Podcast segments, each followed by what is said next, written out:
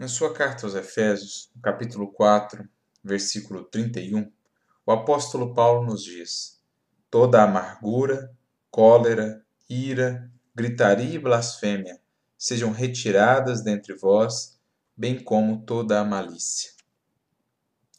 Quando olhamos para a história da humanidade, vamos percebendo grandes progressos materiais no sentido de melhorar o ambiente onde nós vivemos, melhorar a higiene coletiva das cidades, o saneamento, enfim, todo um esforço para impedir que doenças possam se alastrar, que enfermidades alcancem um maior número de pessoas, que ocorram infecções, que o contágio se propague de maneira mais acentuada. É natural, é evidente que muitos progressos foram feitos nesse sentido,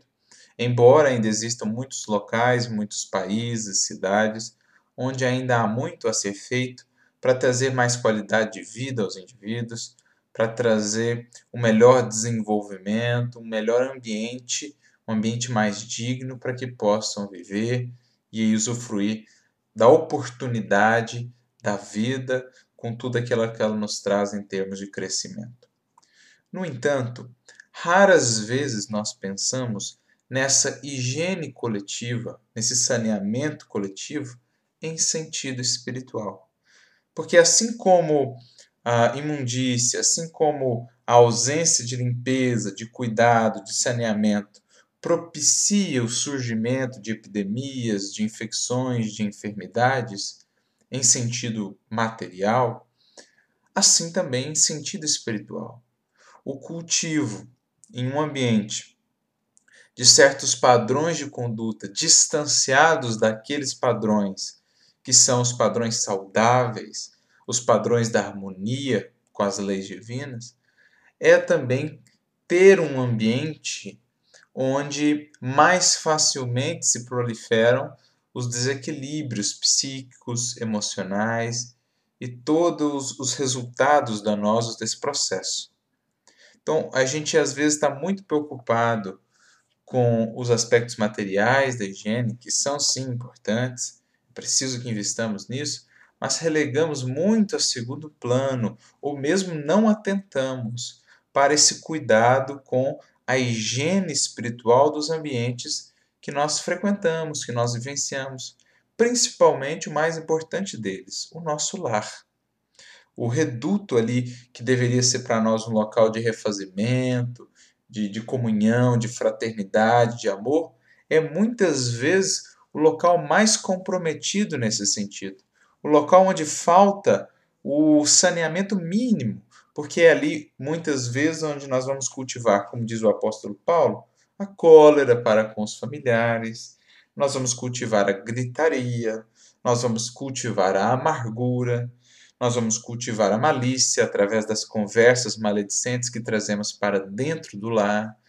E então a gente vai percebendo que a harmonia do lar e da família vai sendo aos poucos prejudicada, abalada, e quando vemos, criamos um verdadeiro inferno, no sentido de um ambiente completamente perturbado e desequilibrado, naquele que deveria ser um ambiente mais harmonizado, naquele que deveria ser o nosso templo de refazimento, de renovação, para que vivenciemos as experiências do mundo. Então é preciso buscar, como nos orienta o apóstolo Paulo, esse saneamento do nosso lar, esse saneamento das, dos locais onde frequentamos, fazendo a nossa parte, pelo menos, no ambiente de trabalho, é, no ambiente profissional,